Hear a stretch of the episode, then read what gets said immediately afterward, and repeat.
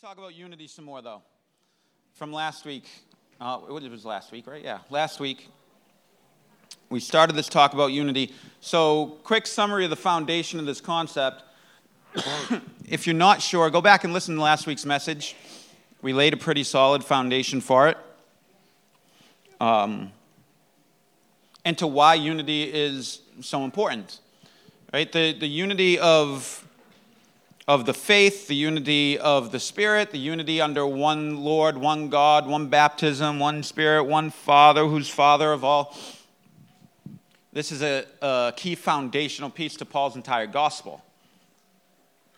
And because of this, this unity, when we're united as a people under one gospel, one Lord, and living that way, it is a testimony to the deity of Christ. This is what shows the world that Jesus is who he says he is.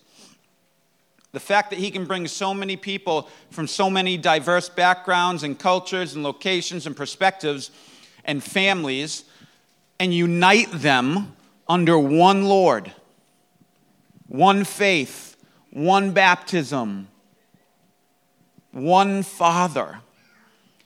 And when the church unites under that and they live that by the Spirit with supernatural might and power, it is a screaming testimony to the world that He is who He says He is and that He has done what He has said He's done. In Paul's letter to the church of Ephesus in Ephesians, he lays out this beautiful mystery of the gospel, the thing that proclaims the multifaceted wisdom of God to those in the heavens and on earth. This is what God is revealing. Paul says this was a mystery that had not been known by those who had gone before them, it had not been revealed. All they had seen before then was the God of the tribe of the Israelites was one of the powerful gods. He was one of the gods of many, and he was one to be feared. And many times in the Old Testament, we give insights where people, where Old Testament people realize, oh, Yahweh is the one true God. Right? Like King Nebuchadnezzar says this in a moment of revelation where God basically humbles him, and he says, This God, the God of the Israelites, he's God. But that was not common knowledge to the world and to anybody. It was just, hey, the Israelites are coming and their God is powerful and scary. We should submit and line up. Paul's saying that this mystery that was revealed now in his day through him was this that this, this God of the Israelites, this Lord, this God who came in the flesh as Jesus Christ, he is both the God of the Jews and the Gentiles, and he is united both Jew and Gentile together as one body, one family with one Father. This was this great mystery that was finally revealed. This is what we call the gospel, the church. And Paul in Ephesians 3 says, This is the great mystery, guys. Look what he did. He broke down the dividing wall that was between the Jews and everyone else, and he has brought them together in one family under one faith under one Father, under one Spirit, with one baptism, united together as one.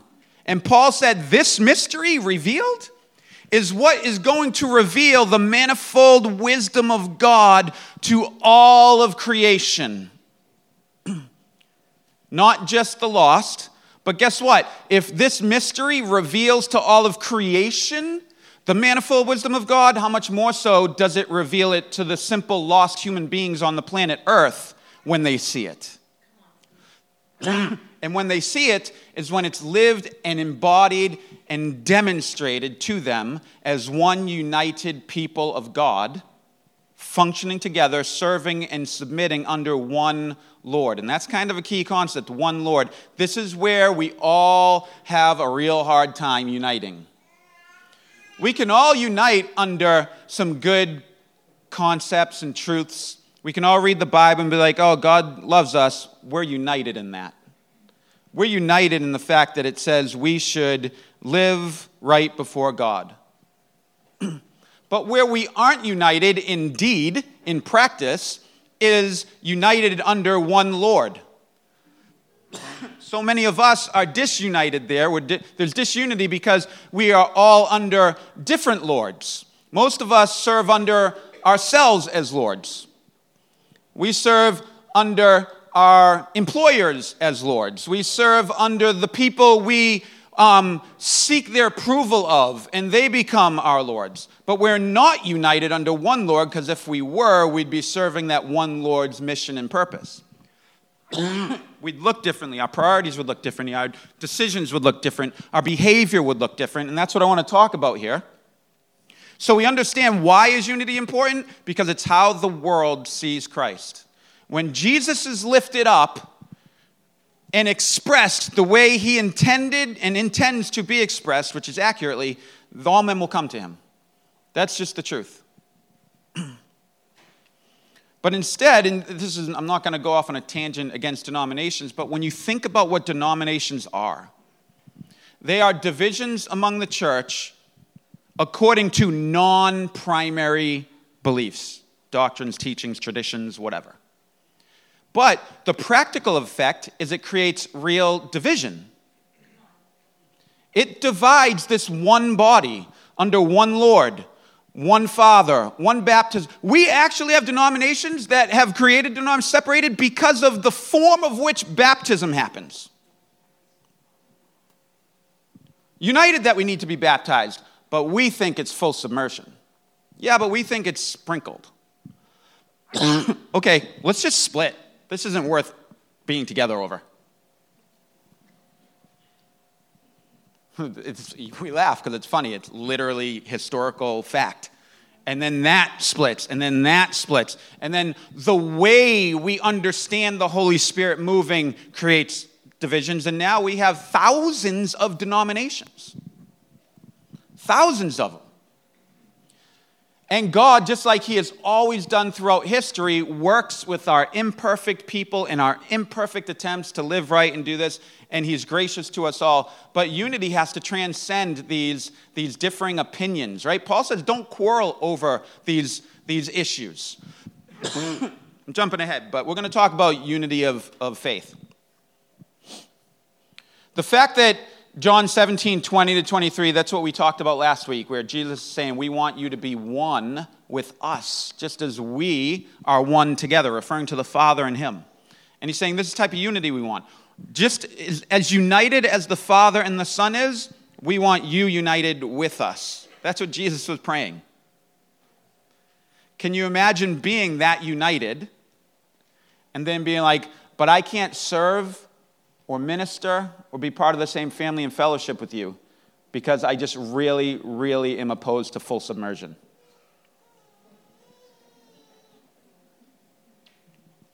It's nonsense. And then forget the denominations, just within the local church, the same denominations, there's divisions.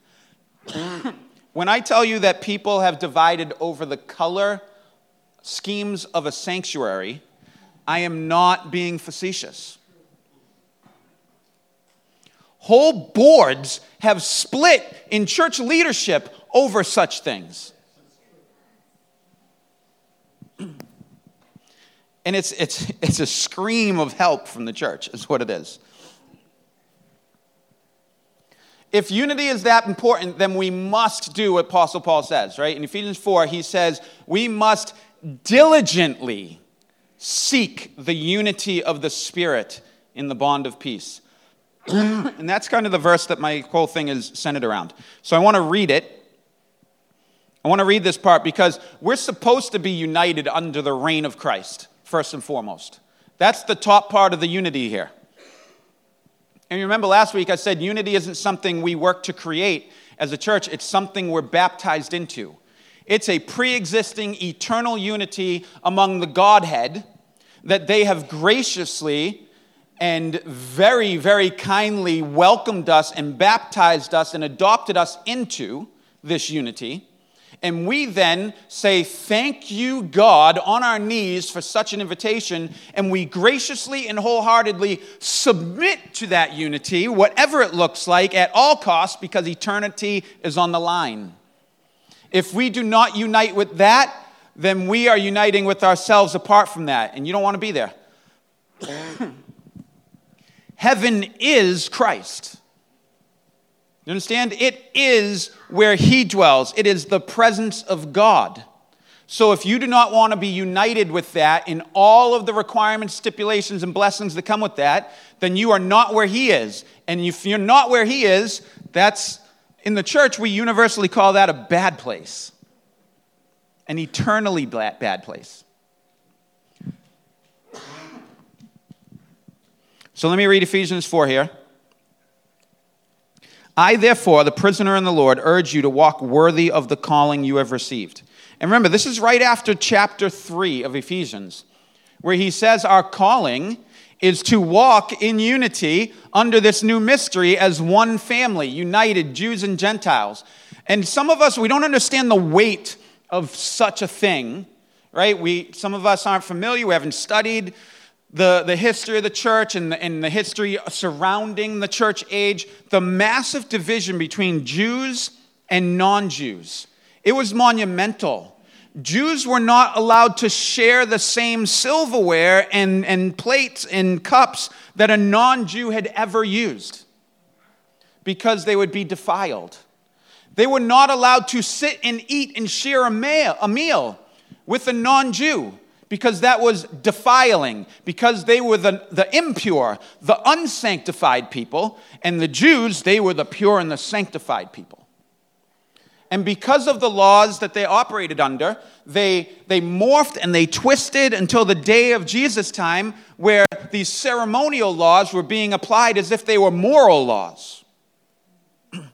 And they allowed these ceremonial slash become moral laws to create a pride and an arrogance amongst them as if they were better than everyone else. And so, in this case, this is why Jesus tells the parable of the Good Samaritan to, to magnify and highlight the disgustingness of what it had become, of how they had taken the laws he had given them and twisted them to the point where people would walk by a person on the verge of death, desperately in the need of help, and they would walk by because to help him would make them unclean. And they genuinely believed in their mind that God would prefer them to stay ceremonially clean rather than help that person in desperate need. and so the, the, the, the, dividing wall between Jews and non Jews was massive, it was concrete, it was insurmountable in the Jewish teachings and minds and traditions. And then God shows up and tells all these people, here's a mystery you've not known, but that I've been working on since the time of Abraham and even before. Is that I am one Lord for Jews and Gentiles, and you guys are one family. You're one body, under one Lord, one teaching, one baptism, one truth. and that just that blew up their entire world's understanding just like it should for us today. When we say we're united with Christ and we're allowing Him to be the head, the Lord, and we submit under that, united under that thing, that should be the first and foremost uniting factor for everyone in this room and anyone who claims to be a disciple of Christ. You are 100% fully submitted to what he says, how he says to do it, when he says to do it, why he says to do it. And when you find disagreement, you're on a mission to, to eagerly pursue the unity of the Spirit between you and the Spirit you find yourself in disunity with. And this is like, oh man, this sounds so good. I have no idea what it looks like in real life, but this sounds great. I really want to be united in the Spirit, in the bond of peace.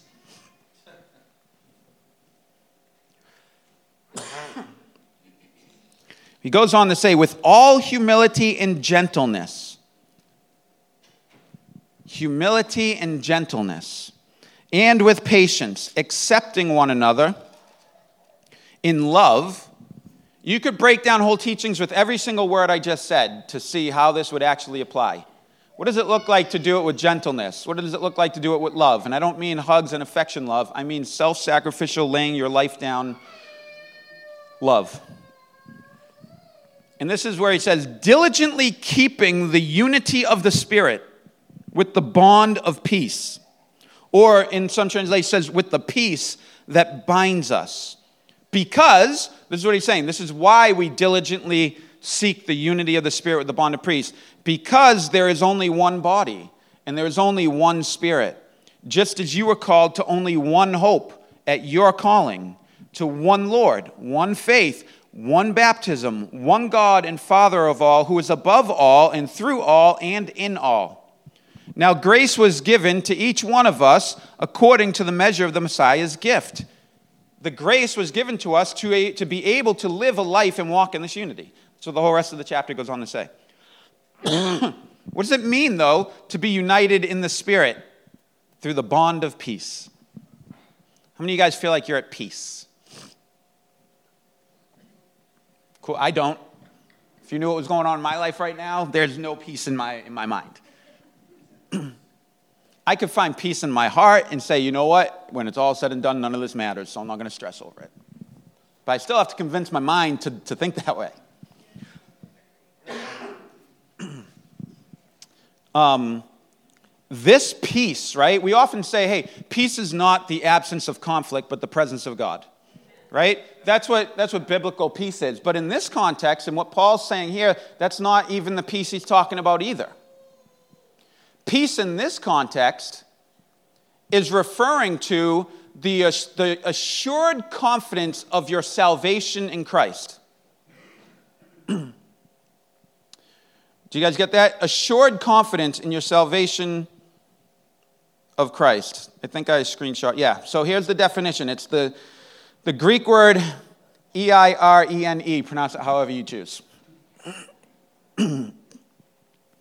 And it says this of the Messiah's peace, which is the peace it's talking about here. The first definition is the way that leads to salvation. Two, the one that's most applicable here is this the tranquil state of a soul assured of its salvation through Christ.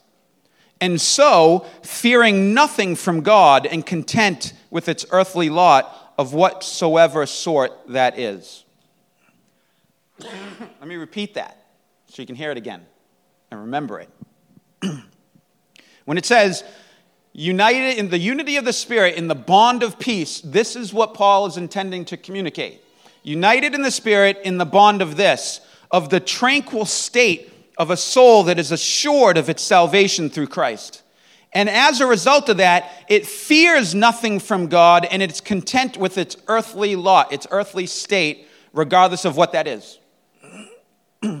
And Paul is saying we're supposed to be walk, diligently pursuing and protecting and guarding this unity of the Spirit, meaning the one Spirit, the Holy Spirit, the Lord, in the bond of this peace that binds us together. And he's saying the peace that binds us together is this tranquil state of the soul that is fully assured of its salvation in Christ. It's not saying pursuing the unity of the Spirit in the bond of feeling good. Feeling not stressed, we're okay. No, in the midst of a world that's trying to crucify these people, that's persecuting them at every turn, he's saying, We're united in this peace that the world can't know. And this is one of the demonstrations to the world that we are of Christ, that we are in Christ, and that when they see us, they're seeing Christ. And they're seeing the availability of Christ and this peace that they have no context for. But they see a whole body united under the Spirit in this bond of peace that blows their mind. Later on in Philippians, Paul talks about it and he says, a peace that transcends our ability to understand it. Right? He says, May the peace of God guard your heart and mind in Christ. And this peace that is unable to be understood, let that thing guard you. And here Paul talks about it in more depth by giving this definition that this peace is what bonds us together under the lordship of Christ. So if you find yourself apart from that peace, there's a solid chance that you need to evaluate whether you are genuinely saved.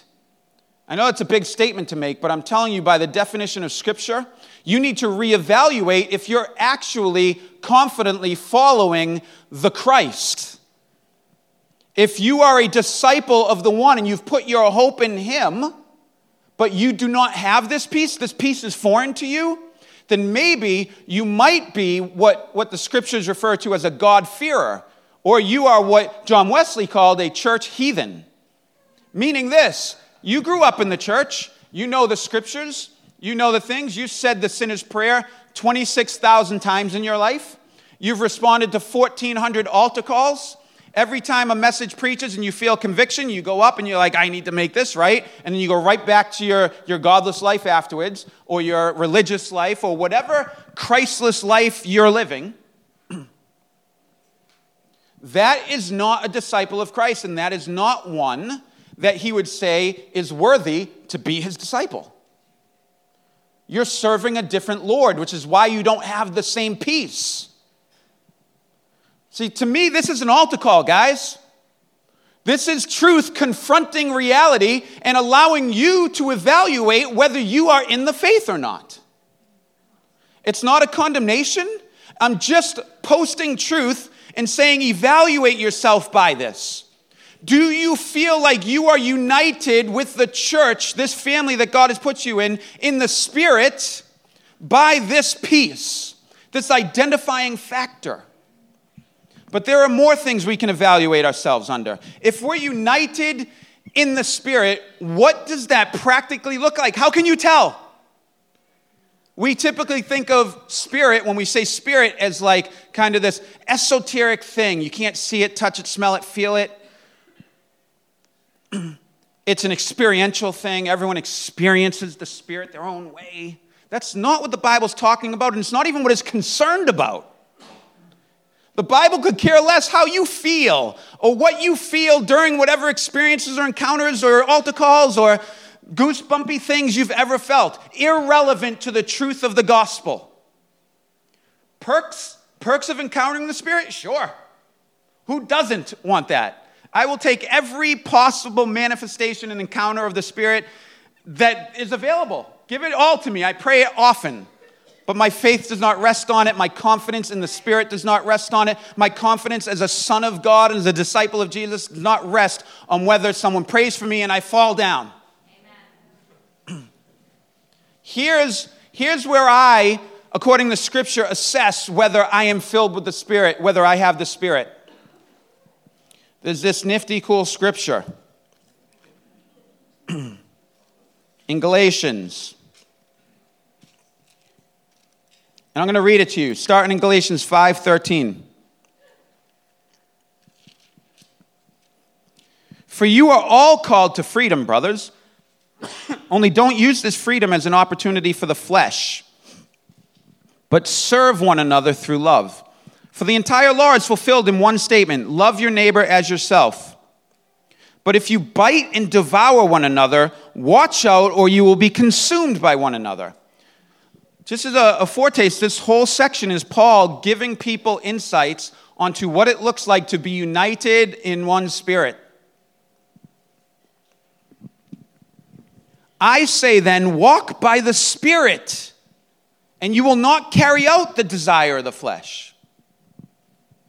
I want you to listen to every time you hear the word Spirit here and recognize this is talking about the Holy Spirit, the Lord okay? The spirit that we're all meant to be united under, and that we're supposed to be diligently working to preserve the unity of being one with the Father and the Son and the Spirit. I say, walk by the Spirit, and you will not carry out the desire of the flesh. And we're going to look at what it means to walk by the Spirit. If anyone thinks that you have a really solid grasp on that, let's see what Scripture says. For the flesh desires what is against the spirit. And the spirit that we're united under desires what is against the flesh. These are opposed to each other so that you don't do what you want. But you are led by the Spirit. But if you are led by the Spirit, you are not under the law. And remember, the law the law is what was so twisted. Remember? The law that was meant for good that got twisted and made the Jews think that they were superior and better to everyone. And that the law became this oppressive, suppressive thing. And he's saying that if you if you are led by the Spirit, you're not under that law. You have no need of that law. You have no need of any law to tell you what you have to do because you're being led by the Spirit who gave the law in the first place. And he says, Now, just here's some practical stuff, guys. Is what Paul is saying. Now, the works of the flesh are very obvious sexual immorality, bing, bing, bing, that's an obvious one. Moral impurity, promiscuity, idolatry, sorcery, hatred, strife and now the list, like the way I see it, the list starts coming down into things that we can really relate to even today hatreds, strife, jealousy, outbursts of anger, selfish ambitions, dissensions, factions. Today we call them denominations. Envy, drunkenness, carousing, and anything similar, about which I tell you in advance, as I told you before, that those who practice such things, which means these are consistent traits in your life, will not inherit the kingdom of God. Feel free to interpret that any way you like as long as your conclusion is that you will not be part of the kingdom of God at the end. Ooh, but here's the good part. Hopefully, this is the part we all want to apply. But the fruit of the Spirit. Hey, you claim you have the Spirit? Are you filled with the Holy Spirit? You're being led by the Spirit? You're walking as the Spirit leads you? Here's the test. Here is the test right here. According to Scripture, this will be the fruit produced by one who is united by the Spirit, led by the Spirit, walking in the Spirit, following the Spirit. But the fruit of the Spirit is love, joy, peace, patience, kindness, goodness, faith, gentleness, self control. Against such things there is no law. Now, those who belong to Christ Jesus have crucified the flesh with its passions and desires. And if we live by the Spirit, we must also follow the Spirit. We must not become conceited, provoking one another, envying one another, etc. Go read that over and over and over again when you get home today and all week. Make it your weekly devotion. Just reread this and think about it. Do a word study on every single word there. You'll see that kindness does not mean being kind to another. The Greek word translated here means acting for the benefit of one who taxes your patience. You understand how that's very different how we typically understand the word kindness? It doesn't take the spirit to just be kind. It takes the spirit to act for the benefit of someone who taxes your patience. When it says the Spirit, the fruit of the Spirit is love, it doesn't mean the love you have for your wife and children when you hug them and everything feels good. It's the type of love that provoked Jesus to climb up onto a cross. See how that goes hand in hand with kindness? It's things that require supernatural empowerment to do. That's why this is the fruit of it. Right in this list is the same exact word peace that Paul uses in the very next book that I just read to you in Ephesians. It is not peace, meaning everything seems calm. The fruit of the spirit of peace here is the tranquil assurance of a soul in its salvation through Jesus Christ. And that's why it's evidence of the fact that you have the Spirit of the fact that you are united under the Spirit and therefore you're on one mission. Keep reading the list over and over and over. This joy is not happiness, happiness is an emotion, it can change in a moment.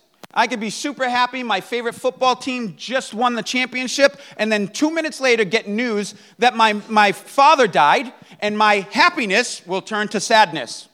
Like that. But joy in the Spirit is a deep rooted conviction that there is victory you're living from. It is a joy that can literally be caused by physical beatings.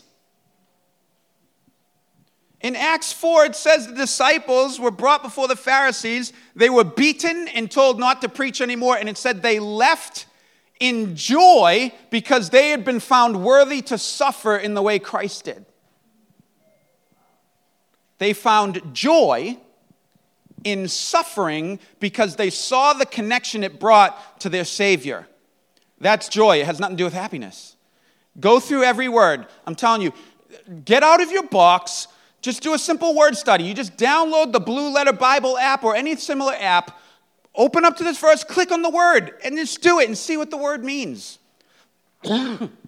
what, Steve? You want me to like try to figure out all that education nonsense? I just want to be led by the Spirit. I just want to go in my prayer closet and feel good things. Guys, this is heaven and earth. This is salvation and not. This is the lost. This is the world, the witness of Christ. We have to do work. We have to diligently pursue the unity of the Spirit. And how are you going to be united with the Spirit and His body, the church, if you're not willing to do the simple work to figure out what that looks like? If you're not willing to pursue the truth that He's given us, that literally nations are, are crying for access to. There's videos online that you can look up of, of poverty stricken, oppressed Chinese little churches that get Bibles delivered to them and they ravage that thing, fighting for it as if it's food for starving people. And then there's in that video, there's them in the corner holding this Bible, weeping. They haven't even opened it to read it yet. They're weeping because they know the value of the contents of the book. This is their access to knowing Christ in a better way than they've known him. And it's the greatest treasure they could hold. They grab a hold of it as if it's salvation itself. And we sit here and we're like, we say things like, I need to know the Bible better. I need to learn it a little bit more. First principles, oh, but it's like 6.30 to 7.30. 7.30, Jeopardy's on, man. Like, come on. Is there a different time slot available? Like, is anyone doing it maybe on the weekend? I've really got to work some overtime. I'm trying to save for something new. That's a little inconvenient. I can't do that. Life group? Oh, I don't know, that's not my thing. You got to talk in front of people and listen to other people. This is our attitude. This is the attitudes we face every day, just as leaders of one small local church. We need supernatural grace and power to try to get one little body of 300 people united. United under what? United under the lordship of Jesus and the mission that he is on. That's it. It is like desperation in our hearts. God, give us supernatural strategy how to do this. Tell us how to navigate around people's objections of their favorite shows being on at that time. Give us supernatural strategy to convince us, give us grace to not just look at people and say, How do you think you're saved? Please show me in Scripture the logic you came to that tells you you're saved. This isn't meant to be condemning. I'm just telling you, this is when I'm confronted with the truth, this is what confronts me. This is what tells me when I say, oh, it's too early to get up and pray before the day starts. And my body tells me that every day. The flesh is at war against the spirit. Everyone knows that intimately. but is there a vision for this thing that drives you to do that? This unity is of utmost importance. And if you don't feel like you're united, then you need to be willing to have conversations and learn and study and dig and ask for conversations with leadership or people, life group leaders, whatever, and say, what is this thing? Why, do, why is it every time Steve or Sean or Josiah or anyone gets up and preaches, I feel like I'm not doing enough? I've had people come up to me and tell me that life group leaders and other people, like people come to me and after at least after a lot of my most recent messages, man, I just feel like it's impossible. Like, does being a disciple of Christ mean I have to look like Steve and do what he does? It's because a few weeks ago I made a statement. I said, yeah, if you were a disciple of mine, you'd be busy. And that made a lot of people like skittish. Do you think being a disciple of Christ won't make you busy?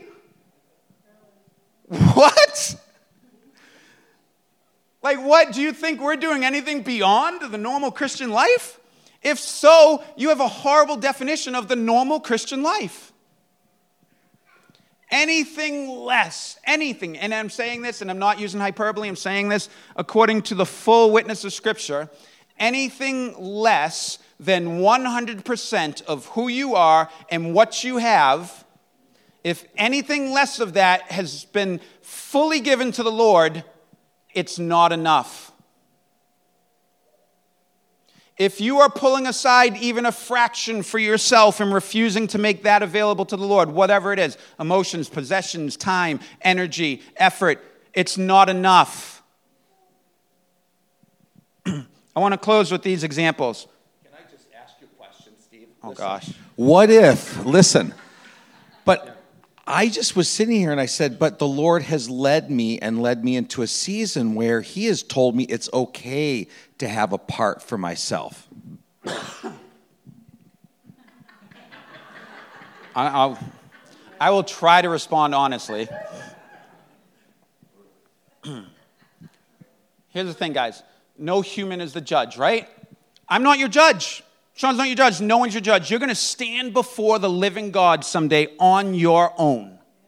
And you're going to have to give an account for whether the things you've come up with are your own or the Lord's. Whether it is an excuse, whether you're using the God call thing or the God said thing or I feel led thing as an excuse for your flesh, or if you sincerely, genuinely believe it's God. But I'll tell you what, in my experience, a person who's sincere and genuine and thinks it's God is someone who has humbly brought it to leaders and people they trust to present it before them to receive a multitude of counsel and decide if this is God.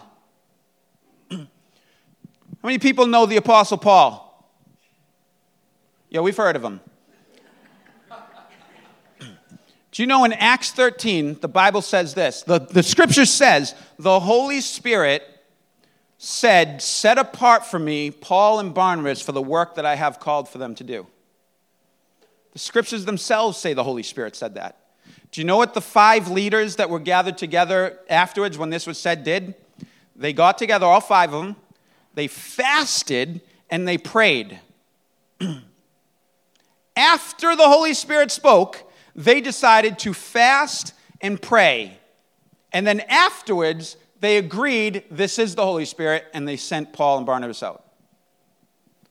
That's why leaders fast and pray. That's why Christians fast and pray, right? You're hearing, you're getting confirmation. You're not just going, hey, this one person said that. All right, let's pray together. Let's seek the Spirit. Let's see if He reveals this, if He shares it to the multitude of counsel and wisdom. And then they came to that conclusion and they sent them out.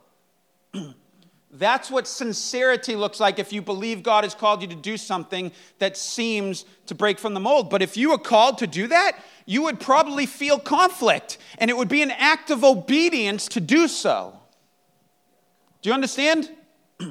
It would not be a fulfilling of the flesh. Man, I've always wanted this 13 foot speedboat. I know I have. And you know what? I was praying, and I really felt like God said, Steve, this is a season for you to set apart funds for that. And don't worry, it's going to be good. I'm going to use it for awesome, cool ministry when you're not busy doing fun things on it. this is something where I would say, okay, is that something my flesh has always wanted? Let me bring this to some leadership because I don't trust my own heart. Scripture tells me it's wicked and beyond my ability to know it. All of this, you could pick up any scenario you want. The bottom line is humility is in this list a million times. You believe you heard from God? Well, guess what? Unless you're, you're Jesus himself, you don't have a 100% track record of being able to discern the voice of God over your own voice, over the enemy's voice, other people's voices. You seek counsel. That's why the Bible says, in the abundance of counsel, there is wisdom. It says that the wisdom is buried deep in the heart of a man, and a wise man will draw it out. This is why the church is the church. This is why God set up leaders. This is why God says, go to the leadership. Here's one little cool. What time is it? All right, yeah, we, we got time. Just kidding. Let me wrap it up. This one faith. There's this, uh, my, one of my favorite stories in all of church history, and I mean in all of church history, is there was a place called Herrnhut, right? in in Germany, area, Count Zinzendorf was this super wealthy count. And uh, he got saved. And he took all his wealth and his resources and his entire estate and he turned it into a shelter for persecuted Christians. and they were called uh, the Moravians.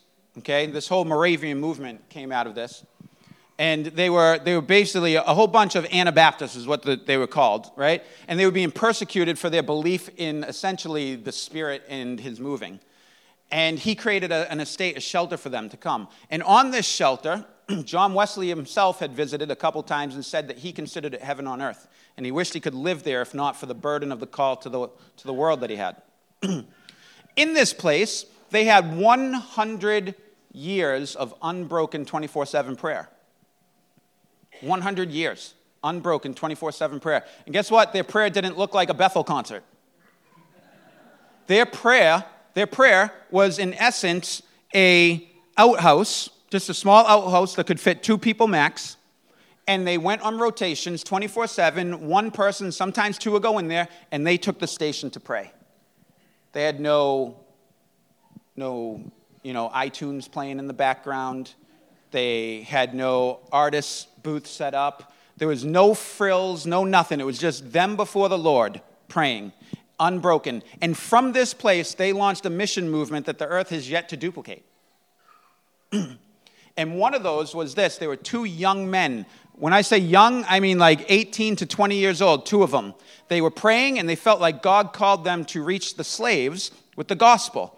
And so they tried many different ways to get access to the slaves that they could get access to. And at every turn, they were turned away by the slave owners. The slave owners didn't want their slaves hearing anything about the gospel or Christianity or anything that would give them hope.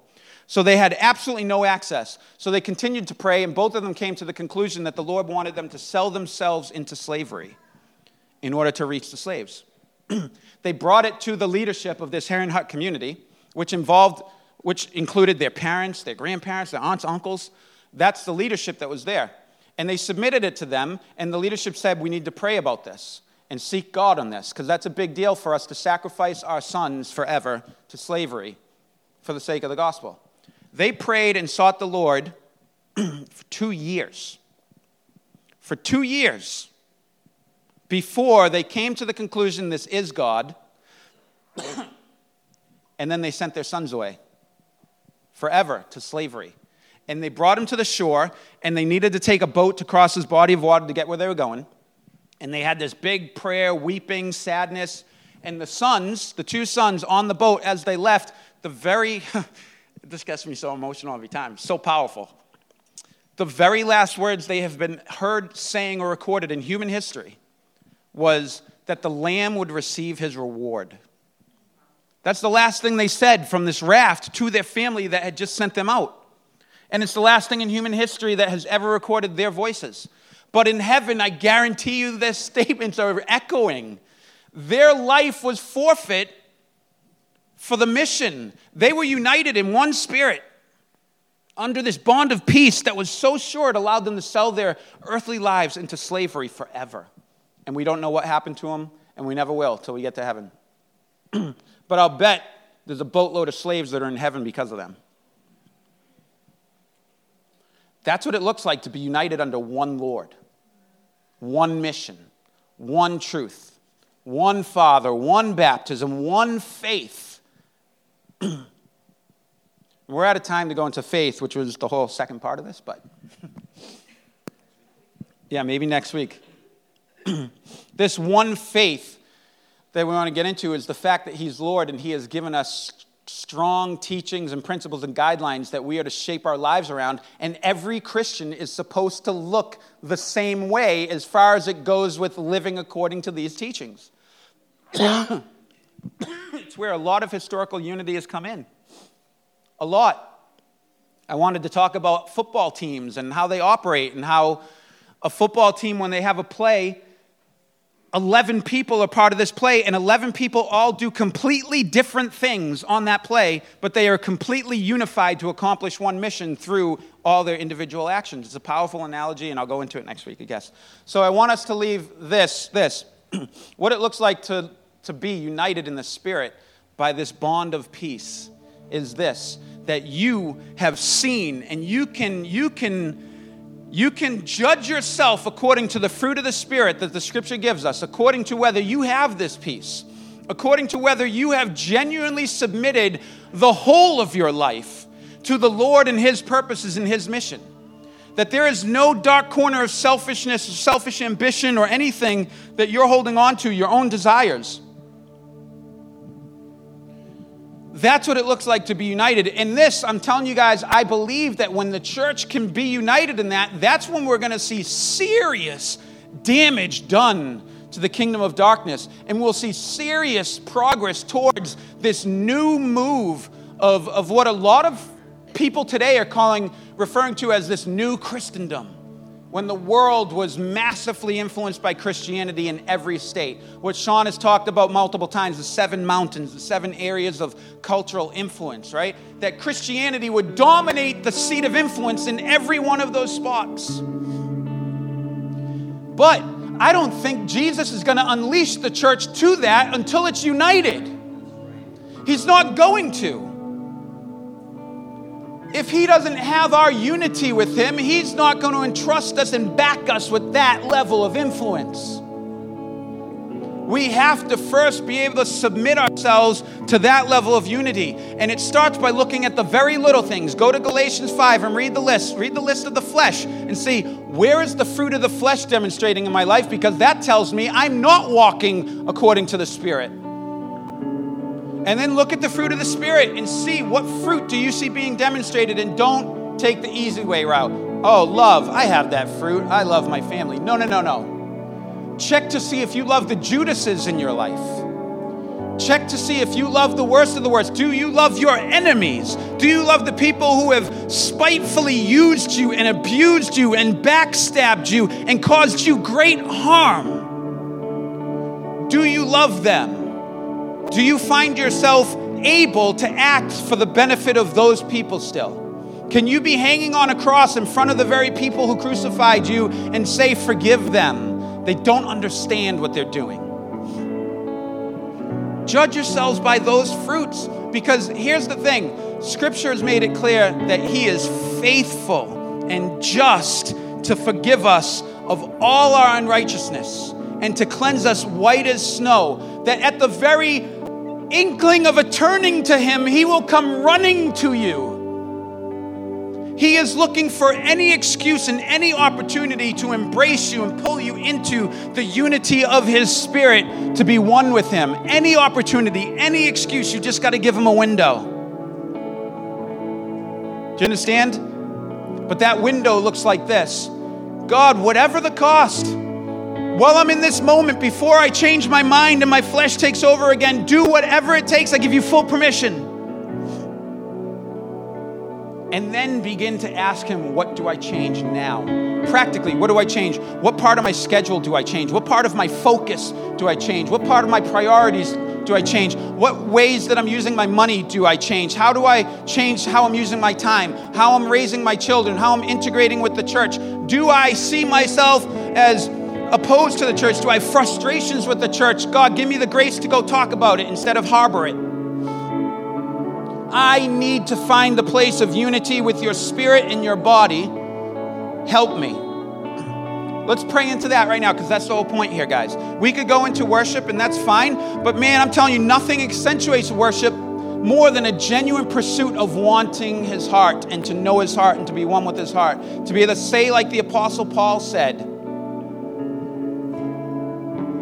said, I want to know him and the power of his resurrection, but also the fellowship of his sufferings.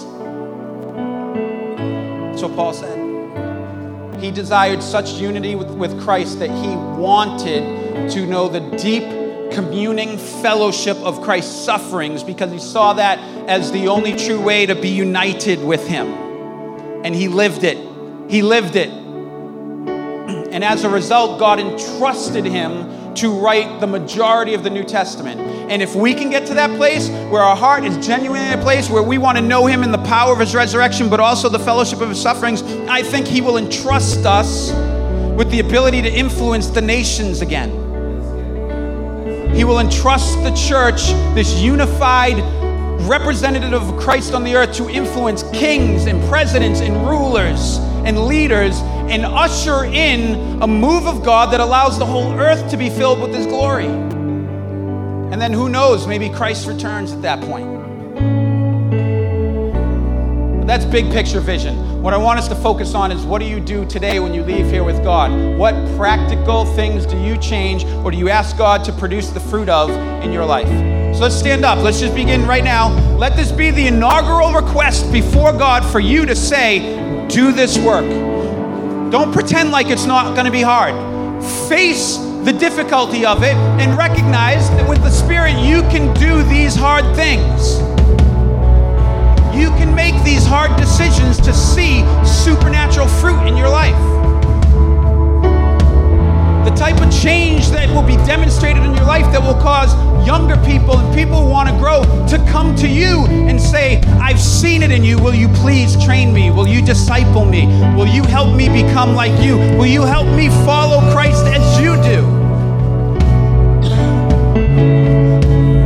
Begin to pray out loud. Get out of your comfort zone. Demonstrate a little bit of courage here and just begin to use your full strength here and begin to pray before the Lord.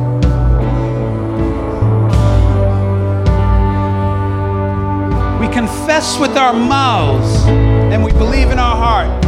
And salvation is the result of that. And it's no different here as we pray. Just begin the request Lord, do this thing. Holy Spirit, begin to move in this room right now. Do what only you can do. What no man can do, what no message can do, what no words can do, but what only you can do, that you would begin to stir in the heart of every man and woman in this place right now. A deep desire and conviction based on your word and your truth to diligently pursue joining into this unity that you've invited us into. to begin to love and appreciate the honor of being welcomed into your family and to be united as the people of God. Have the privilege of changing and sacrificing whatever it takes to become one with this family of God.